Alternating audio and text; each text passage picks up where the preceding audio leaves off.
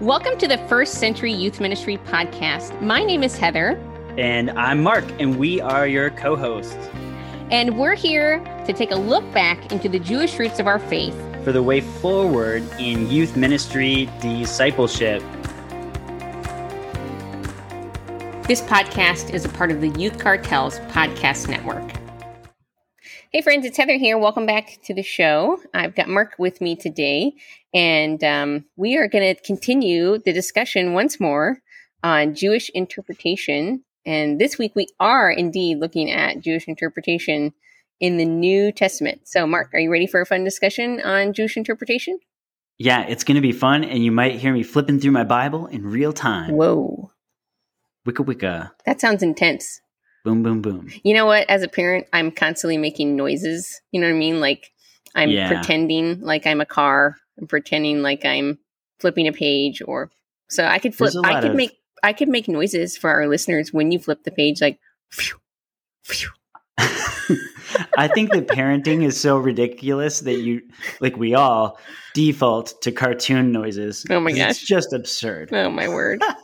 hey, so the the best spots to dive in and show you how the gospels in particular pull things forward from the Hebrew Bible and interpret them with new meaning because of Jesus are the feasts, but I don't want to ruin them. Oh So cuz we're doing like a whole series on the feasts yes. and I don't want to blow it. Yeah. So Don't blow it. so I decided what we could do is we could just zoom in on a place where the gospels are pulling s- like pieces of the Old Testament forward in some really interesting ways. And I just picked a line from the Gospel of Mark Okay. where the first occurrence is of the Old Testament text being pulled forward about Jesus. There's that one about John where it says that, see, I'm sending my messenger ahead Yeah, of you yeah. who will prepare your way, a voice crying in the wilderness. Mhm. And the author has pulled the text from Isaiah right, forward yeah. to be about John That's right. being about proclaiming that Jesus is coming. That's right. But I didn't use that one because I was like, let's do one that's specifically about Jesus. So Okay. it's- Yeah. This is pretty All right. similar to our series on the Torah and the Gospels. Remember that one? Yeah. Yep. Hmm? That was a wicked good series. It's Wicked. been a while. Wicked, wicked. Yep. Okay, are you gonna flip a page? Not yet. Okay, darn it. So this suspense is killing us. I know. Um, okay. So this is the text where Jesus is baptized. All right. And it says, In those days, Jesus came from Shutesville, from Nazareth and of Galilee, and was baptized by John in the Jordan. And just as he was coming up out of the water, he saw the heavens torn apart, which which happens several times in the Hebrew Bible. These kind of cloud Yes. splitting splitting moments. Yes. The Simpsons didn't make it up; the Bible did, yes. and Right? and the Spirit descending like a dove on him, and a voice came from heaven. Yes. And the voice that comes from heaven is going to string two pieces of the Old Testament together. Yes. like this is my bam, son bam. whom I love. With him I am well pleased. yes, Right? yes, Ding ding ding. Okay, so the first part of that, you are my son, the beloved, Yeah. comes from Psalm 2. Right. All right? I'm going to flip back to it. Ready? Oh, ready? Shoo. Okay, go, go. I'm still flipping. I can hear your flips. I don't even really need to make flips for you. Okay. I have this big honking Bible. You're you know. Okay. Yeah, so this is actually like I was actually studying this a while back and this section that you just read actually is uses what the rabbis uh, teaching tool called stringing pearls where they would string something together from the different parts of the Hebrew Bible, Yeah. the prophets, It's- the writings and the um oh, my mind went blank. Yeah, the Torah. Yeah, duh. Okay, there we yeah, go. yeah. I love that you just, okay, this is funny. I love that you just said that because I'm sitting here thinking, what's a good image to lock that in their head? And then I was like, oh, putting pearls on a string. Right? duh. it's like already in the name. okay, so Psalm 2 though is it's actually a coronation psalm that you would read like if you were going to put a new king on the throne Yeah. like like say you know king hezekiah is going to be anointed you might read this at this ceremony to like charge them Mhm. to keep the way of yahweh and be a good leader right? Yeah. But what happens is the writers of the New Testament, because of the life and ministry and death and resurrection of Jesus, they go back into the Hebrew Bible and they look for things that like catch their eye Sure. that could be about the Messiah. And then they pull them forward and stitch them into their story. Sure. All right. Yeah. So in this text, he's going to see two things. Right off the bat, it says, Why do the nations conspire and the people plot in vain? Mhm. The kings of the earth set themselves, and the rulers take counsel together against the Lord and his anointed. And what's the word for anointed? Messiah. Ding ding Right? ding. It says Meshiahu, yeah. his Messiah. And if you're writing a gospel and you want to prove that Jesus is the Messiah from the Davidic line, and this psalm just flat out has his Messiah, God's Messiah, There you go. you're like, oh, this is ripe for the picking. Yes. So I'm going to pull this forward. Yeah. And then the other piece is in verse 7. It says, I will tell you the decree of the Lord. He said to me, You are my son. Hmm. I have begotten you. Yes. Mm. If you are fundamentally explaining to people that Jesus came not just as the Davidic king, but as the unique son of God, and it Mhm. changed everything, and then you come across the phrase, whoa, well, we got anointed, we have the Messiah, and my son right in a row. This text is perfect to pull into your Jesus story, Mhm. right? Mhm. But at the Mhm. same time, this text in the Hebrew Bible is about any Israelite king sure. because in the Hebrew Bible, the anointed one is God's king. God's guy on the throne is the current anointed one. sure. And kings in Egypt, Mesopotamia, Hittite culture, the Greeks, to be the king was to be a divine son. You were the representation of the divine court on earth. So Sure. it's not surprising that it says, You are my son. Mhm. So, what am I saying? This text is not magically written about Jesus. sure. Jesus' followers are writing a compelling story Yeah. to prove to you Yes. that the Messiah came, lived, Mhm. and died as a Passover sacrifice for your sins and rose from the dead, and it changes everything.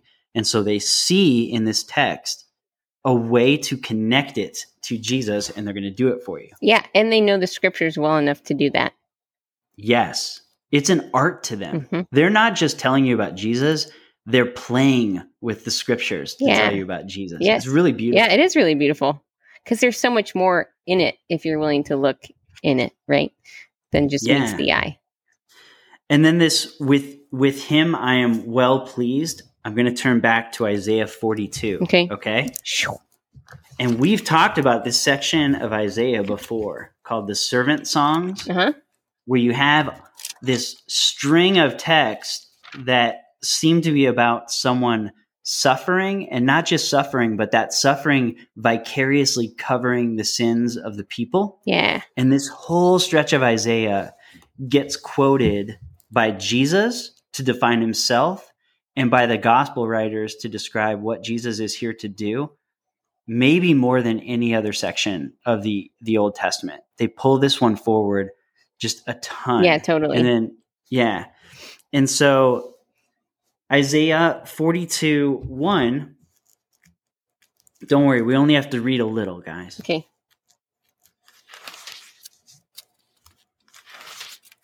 That's a good page turn. That was a wasn't good it? page turn. I didn't even have to make a shoo. Thanks. That so Isaiah 42 1 says, Here is my servant whom I uphold, my chosen, in whom my soul delights. Okay?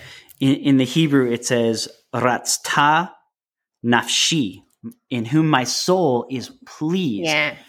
And you know, Heather, your nerdy friend Mark was like, I bet the Greek's even closer. Like, I Oh. gotta go check the Septuagint, Yeah. right? The Greek translation Is it? of the of the Bible. No, It's I was not? so disappointed. Oh. I was ready to bring to you, like, and see, this is why it's this way in the Gospels because this Greek phrase, and nope, I was wrong.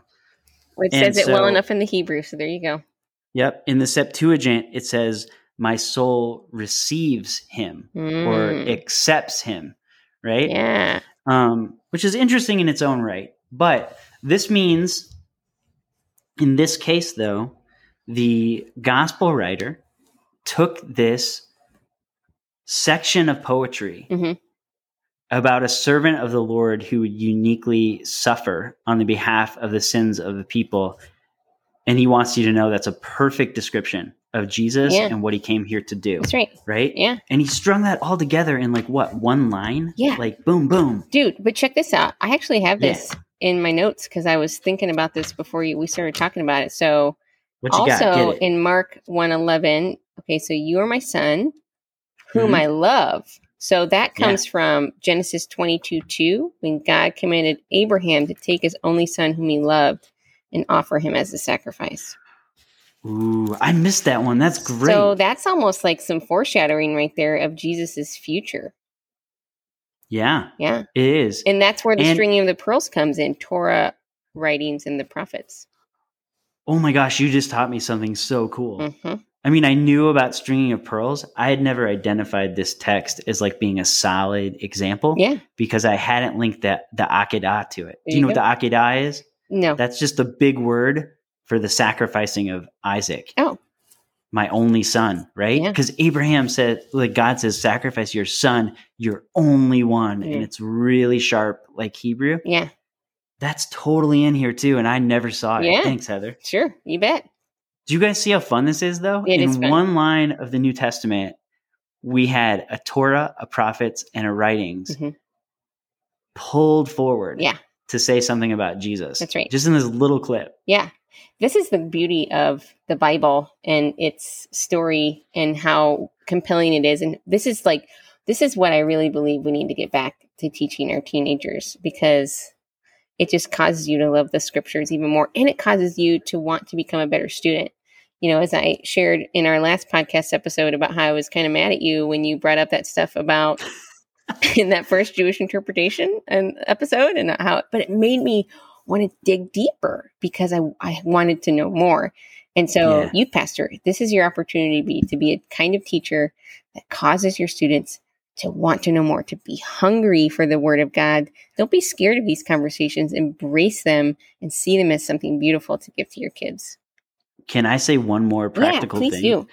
In both cases, so the one we looked at in Chronicles, where we were like, wait, what? Why is the story different? That's not okay. Yeah.